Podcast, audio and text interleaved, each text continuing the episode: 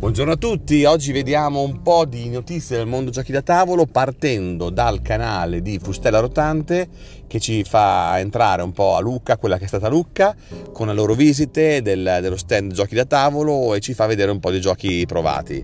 Vediamo uno speciale molto bello sul canale della Tandy Goblin che è dedicato a, a cura di Axaroth, il caporedazione, dedicato ai giochi German quindi 10 titoli German più importanti forse nell'ultimo decennio in quanto a regole e dinamiche. Sul canale del Meeple con la camicia un unboxing